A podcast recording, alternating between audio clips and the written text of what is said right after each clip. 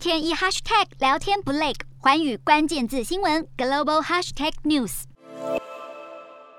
对抗通膨巨兽再出招。三十一号，美国总统拜登宣布，半年内要释出总共一点八亿的战备储油，不但规模前所未见，更相当于全球两天的需求量，并表示这是今年秋天美国页岩油产量增加之前的过渡性供应。拜登跟同事喊出，要开罚不是生产的能源企业，就是要美国油气用力开采。消息一出，国际油价下跌，西德州石油、布兰特原油分别下挫百分之七和百分之四点九。高盛也将今年第二季布兰特原油的期货价格预测下调为每桶一百二十五美元，但却上调了二零二三年的预测，认为届时石油供给将会出现短缺，而且出来混总是要还的，最后总还是得补充战备储油。而拜登频频示油，引发了两极的评论。有专家认为，对于六个月内抑制油价有所注意，也有看法质疑，拜登是怕通膨的疑虑影响了支持度，更大酸选在这个时间点来宣布，是抢在十一月期中选举前作秀。另一方面，乌俄战事持续牵动金属价格，镍价下跌百分之二点四，锌价上涨了百分之零点六。